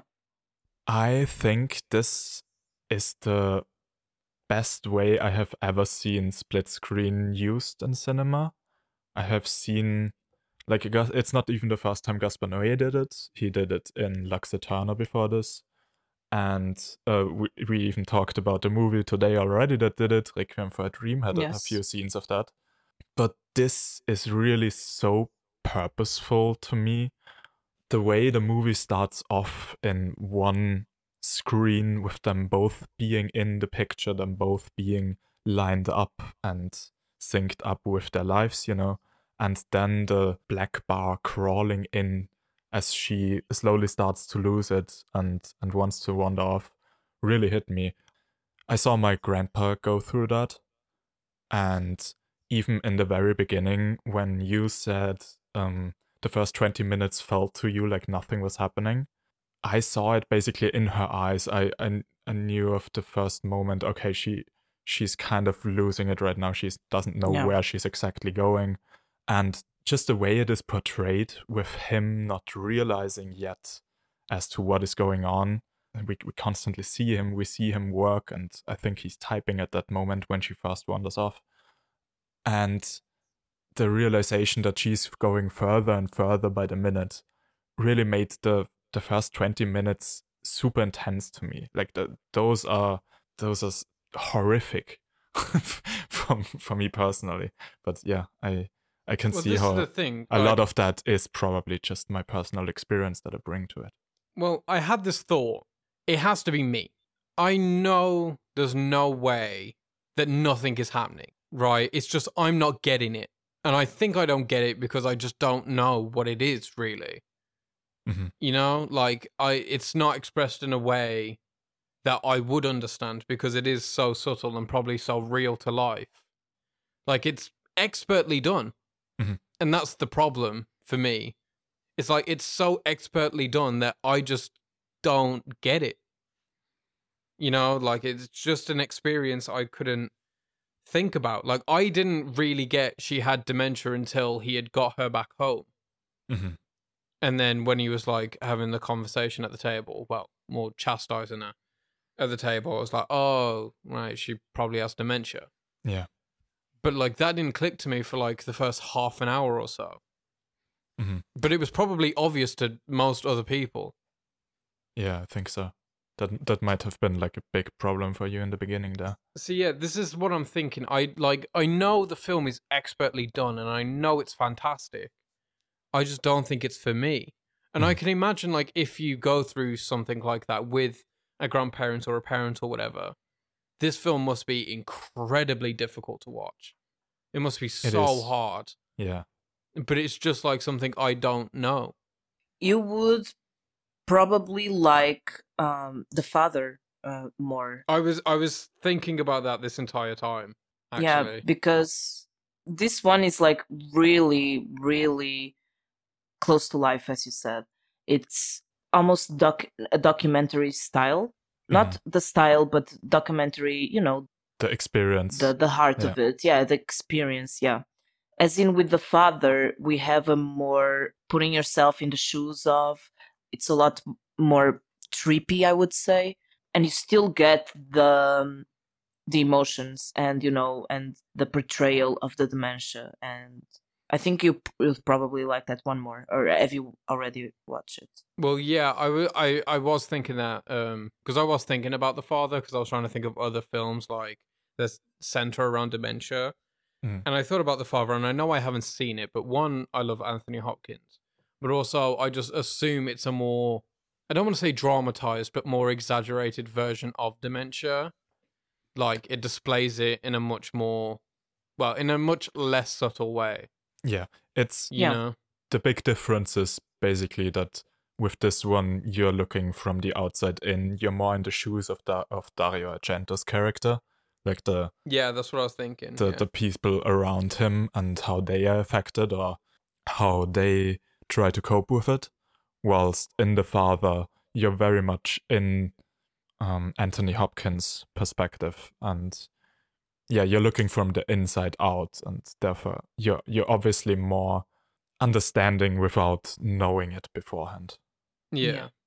So like I'm I am struggling to like um even justify why I don't like it. Mhm. You know, because it's not the film's fault.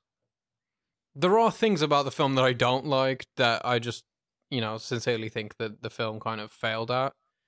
But I can notice it's great. I mean, as you said, the split screen is an incredible concept for this film yeah because obviously it's been done before, but Mhm. it's been it's rarely been done to this extent, and for people that are literally sometimes in the same place. Mhm. You know, oftentimes when you show on split screen, it's for two different people at different places. You know, but sometimes in this, and a lot of the times, they're in the same room. They're next to each other, but there's still a split screen. yeah they're both in just- both screens Yeah, and it's showing us like how vicarious their lives are despite not actually having any real connective tissue besides history. Mhm. You know, they don't really have anything together anymore except for a past. Also, the long takes are like really impressive. Yeah. And made even more so when they cross over, like the Yeah. perspectives cross over, because Mhm. the accuracy of the movements they had to achieve to get the shots consistent is Mhm. crazy. Because sometimes it's obviously two cameras. Yeah. But then other times it just can't be. You know, where like they're facing each other. Mhm. You know, and you're like, well, obviously there would be a camera right behind you to film this perspective. So they had to have done the same scene twice to get the other perspective. Yeah. How? You know, that like the acting is insane. The directing is great. I can I can for sure say that given watching both Darren Aronofsky and Gaspar Noé, Gaspar easily is trumping him in the directing department. Like there is so much life in the camera itself. Like it's not just watching these people. You know, the camera itself is trying to tell the story of these people. But there are there are some parts I just I, I don't jive with. You know the opening song? yeah I, I actually have a note on it what what did you want to say about it It's beautiful and it's a good song. But I don't know. Like it feels this this is like okay, this might just be my bias against French movies. But French films always have seen like seemed a little pretentious to me a lot of the time. And this one little insertion of this song in the beginning is like it feels I know it's not, but it feels like it the film's going like, "Ooh, look at me. I'm making a good movie." You know? Like I know what you mean, of- and I- have an interesting thought on it actually. Um, Yeah, so I feel a, a lot of this general feeling towards French films being pretentious. I mean, you're not alone with that sentiment. I think it, it, a lot of it stems back from French New Wave and how the general spirit during the French New Wave was anything that is established or anything that is regularly used we throw out of the out of the window and we'll do it all from ground up new rules new everything. So that obviously leads to to that feeling of they feel like they are better than us. They do they, they feel like they gotta do everything different. However this opening with the uh, Mon Amour La Rose, I think was the song. Mon Amie La Rose is so much like eh, you you haven't seen the other Gaspar Noé, but the step of uh, Requiem to the Whale is like probably the same step that Gaspar Noé took with this movie. But every other movie of his is basically more the Requiem extremity side of filming. And then all of a sudden he made Vortex, which is even further down the artsy, I'm gonna make a slow art house movie now. So the Mon Amie La Rose is instantly, I feel like, to establish, okay, guys, just to be sure, I know you expect a certain kind of movie of me. I'm gonna do something completely different now. So it, it instantly establishes kind of this we're going in this direction of French filmmaking now. And also, I looked up the year of when it got out, uh, that song was released. That song was pretty much released with uh, Gaspar Noé being born. So this is instantly his first connection he draws from he is getting older. He is like 60, I think, now. And he can't always stay with, yeah, we'll do a movie about sex, a movie about drugs, a movie about partying, you know, whatever. He's also getting older. Like he is facing those struggles. And that song feels like hell of an old song when it starts playing, but that song is Gaspar Noé's age. That's nice. I think why it feels so pretentious to me is one, one, it feels very like Tarantino in the way that it's like I'm going to use an old song and then I'm going to put it in like black and white and change the aspect ratio. You know, it just feels that like that is the something... original music video of, of that. Better. I know that's yeah. what I mean. Like it, like it feels like something a student filmmaker would do to make their film look better. Mm-hmm. To use something that's so out of the box, but it's so out of the box. It's in. You know, like it's the first thing someone mean, yeah. would would think to do and yeah, I just, I wasn't a big fan, and I feel like a lot of the film is really on the nose. I hate that some of it is so subtle that I can barely understand it. But then we have the song, and then when she wakes up, the mother, the the radio is on, and the radio's talking about old news. And then when she leaves and she's in the supermarket, that radio's on, and it's all all of it is talking about growing old and dying. Like, I get it. Okay, you can relax on the not so subtle subtext. it's too much.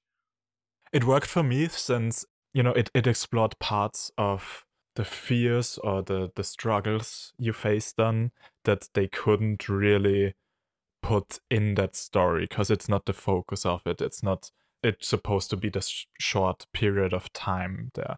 I felt like it used the additional channel of storytelling well to give us additional ideas surrounding the whole story. I dislike when when stuff like that gets used as the main information provider, you know, as just oh, an yeah, exposition thing. And here it it adds little themes to it. It's very obvious with it, sure. I, I give you that, but it it definitely adds to it stuff that wouldn't be there otherwise. Oh yeah, absolutely. I just felt like there was too much of it. Fair enough. I felt like even doubling up on the radio, they're like so close to each other. It's like within a ten minute span. It feels like he couldn't decide whether to do one or the other, so he just kept both. But I don't know. I, I made a lot of notes on the visuals. The colors of the poster the red and the yellow pretty much throughout the whole film both protagonists are wearing yet uh, yellow and red Mhm. So we we have that resemble. Even the apartment colors at night. yeah, It's very like exactly. orangey. Yeah, exactly. And oftentimes the lighting and it all supports this duality of them drifting apart. And I feel like even the coloring, so both of these colors are warm colors. You know, they're they're trying their best, they are sympathetic to each other, these characters. But they are different colors. They are drifting apart. They are disconnected. There's a moment when she goes to sleep. It, it's like one hour in, or a little bit earlier than that when she goes to sleep and he's still sitting at the couch, we have those bird's eye view shots looking down. When he's in in his like little room, Yeah, like that one that with the sofa. yeah, exactly. He is sitting on the sofa. She is sit. She is laying in the bed, and Um, the yeah. sofa, the bed, their clothes, and their head together with the split screen almost form a complete yin yang symbol. Oh. it is really fast gone again, but uh, I, I caught it this time and I was like, oh, damn, that's beautiful. Yeah. I have a question for you because you watched it uh, two times. Twice, yes. No, twice. Yeah. Did you get a different experiences? We have like you know some most very many scenes with split screen. Did you notice more of her side or his side? Hmm. I should have probably tried to this time really pay attention to the things that I don't naturally want to pay attention to, if that makes any sense. Mhm. I feel like a, a lot of what the movie does well is bringing our attention to the right part of the f- screen. Like I, I feel for the most part, you're focused on one screen and really paying attention to that and not really missing anything Yeah. at the other that is significant to the story per se. I realized a few times that the Gaspar Noé does this with the the black screen, super short, it flashes to black. I feel like he did that sometimes only on one side to subtly guide you to that part of the screen to like, okay, wait, something is, Mhm. is about to happen here, you should pay attention to this. So it, it would have been an active trying to watch away from where he wants me to watch. It was yeah. I, I, I think I had pretty much watching wise the same experience where it's not like I I paid attention to the other screen more this time. I feel I feel like he is very good with guiding where he wants you to look. It is a, a testament to his to his skill, you know, because you you do have two subjects on both sides of your screen where things might be happening and is able to guide your attention to one side only. Exactly. If he wouldn't be good enough with that, chances are you miss 50% of the movie. Yeah, yeah. True. and I don't feel Yeah, like I missed I- anything. I wonder if you go into I, I don't know who is the poor bastard that would watch this movie like twice or um three times over just to focus on one perspective only True. each time you know and to see if there's a different experience there but yeah you should try it now you're like you know next watch that's what you can do There's a lot of smaller themes in this movie that aren't really that deeply explored, but they come up and I thought they were interesting. So there's this one scene, how you mentioned Crit, when they are sitting inside again. He just brought her home and he is having the talk with her that she can't just run away. And she's saying people are kind, and he says, no, they are terrible. I thought it's interesting that it's I don't know if this this is even intended. It might not be at all, but it kind of showcases how fear drives hatred. How she is not afraid at all of going outside. She doesn't realize where the danger lies in her going outside because she always used to do it, and she doesn't comprehend that she will lose direction. She doesn't realize that she will get disorientated and doesn't know what she's Mhm, doing yeah. anymore which she does so so the fear is missing in her and she ha- she is not afraid or has nothing bad to say about the neighborhood whilst all he sees is fear for her and it channels itself, even if it was just meant maybe as a lie, so that she doesn't go out anymore, that he says they are all horrible, they are bad people in Paris. But even if it's just a lie, then it's still hatred that sprung out of fear. And I think that says a lot about, like, you know, racism or take whatever hate group you, you Yeah. want to put it as. That's a good observation. Interesting. I think it's fascinating that this is, as we put it, kind of the first movie by Gaspar Noé that that has no classical horror aspects to it. Like every other movie of his could, if at all, probably be considered horror. Or I guess Love Not, but but other than that. And this is kind of the the most horrific themes of them all like getting old, the fear of dying, and for me specifically, so much of how I value myself is probably my intellect, where I'm proud that I can express myself. I'm proud of the things that I, things that I learned, the things that I know, and losing that, losing memories, losing all the things that I experienced before is probably the most horrific thing. I think I'm more afraid of you know slowly Losing yourself. yeah slowly yeah. losing myself than just having an abrupt end to my life That's Yeah, horrible it says uh, Gaspar puts in the movie, he dedicates the movie to all those whose brain will decompose before their hearts, right? yeah true so- true It's a very. it's horrific Yeah.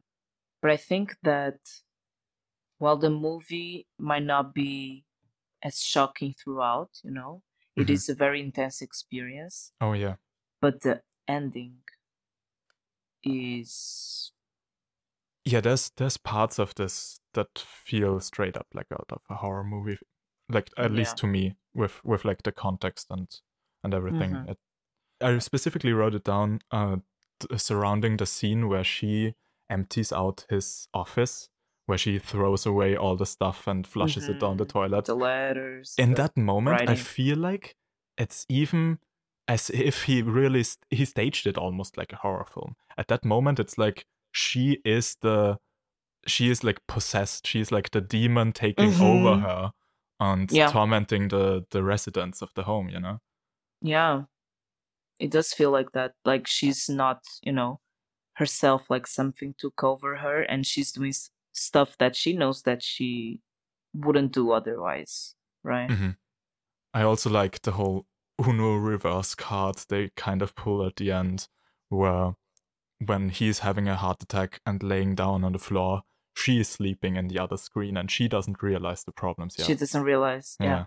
And and you have the same situation of God damn it, finally, please wake up. It's it's about time you Yeah. save your husband. Well, Which is like just the opposite of the beginning. Yeah, throughout the movie, he's more of the one who, you know, Mhm. I, it's dismissive. It's, uh, you know, he's living his own life. He has his little club, and it's a club, right? A Yeah. film critic club. I think book club, but or a Yeah. book club. Yeah. Oh, okay. And now, yeah, she's the one that is not paying attention. Not because she doesn't want to. It's because you know she's fast asleep. Mhm. There's also a scene happening in this, which again reminded me of of uh, Requiem for a Dream. Um, so there's this dialogue between the son and the father. hmm I, I wrote on the dialogue. Our home is full of medications and full of druggies. Indeed, that's pretty much the conversation that in Requiem for a Dream, the the son and the mother could have had. You know, um, they are both realizing that they are addicts in their own way, hmm and having an adult and somewhat light-hearted, fun conversation about it and making fun of themselves, whilst Requiem played in a time and maybe also just because of the different culture in a place where you couldn't have that open conversation. And 20 years on, at least in France, it seems like those conversations about illegal drugs and the problems one might have with them can be had. So I think that's an interesting hmm time capsule right there. Oh, and one one final thing about the presentation of it all. Crit, you mentioned earlier that in some cases it's not even that they are split up. So you have that that one scene when the father and the son are discussing putting her into or putting them both, I guess, into a retirement home. With the father being on one side hmm Or in the sofa. yeah, the the son being on the other, and the mother kind of being split up in the middle, in between them. Really, a lovely use case of it. Not only is the discussion mainly surrounding her and her problem, but it is also that she literally doesn't know on which side to stand on. You know, she she can't comprehend it. Yeah, she's not aware of Yeah. what's going on. Exactly. So on my first watch, I loved the whole idea of okay, they are having different perspectives, and I also got the idea of okay, even if the son, for example, takes over one of the screens, that's those are still two very different perspectives and outlooks on life, and the the concept makes sense. I was confused the first time around as to why in some of those scenes you would have, for example, when the father dies, I, th- I think is the most obvious example you have the son kind of just laying in the lap of the mother. In both screens, you can see both of them fully. Um, I don't remember the scene. Is it? uh, It's in the there like hospital. still the split screen? yeah, it's in the And it's it's in the Mhm. hospital. Um, there's still split screen.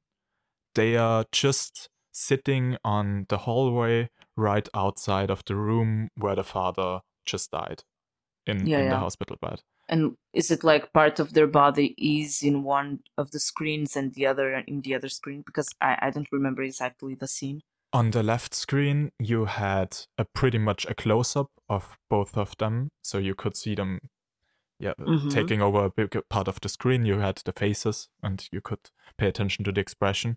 On the right screen, the camera was uh, standing a few meters further back, and you could see both of their full bodies on the um, Mhm. little bench that they were sitting on.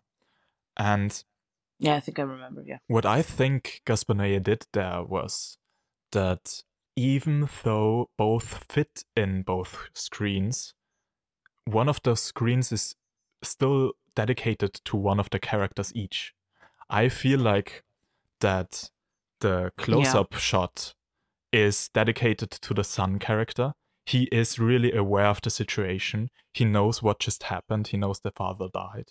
He is fully comprehending the situation, whilst the mother, even though she comforts him, she is still only like semi aware of what just happened. She doesn't realize her husband just died.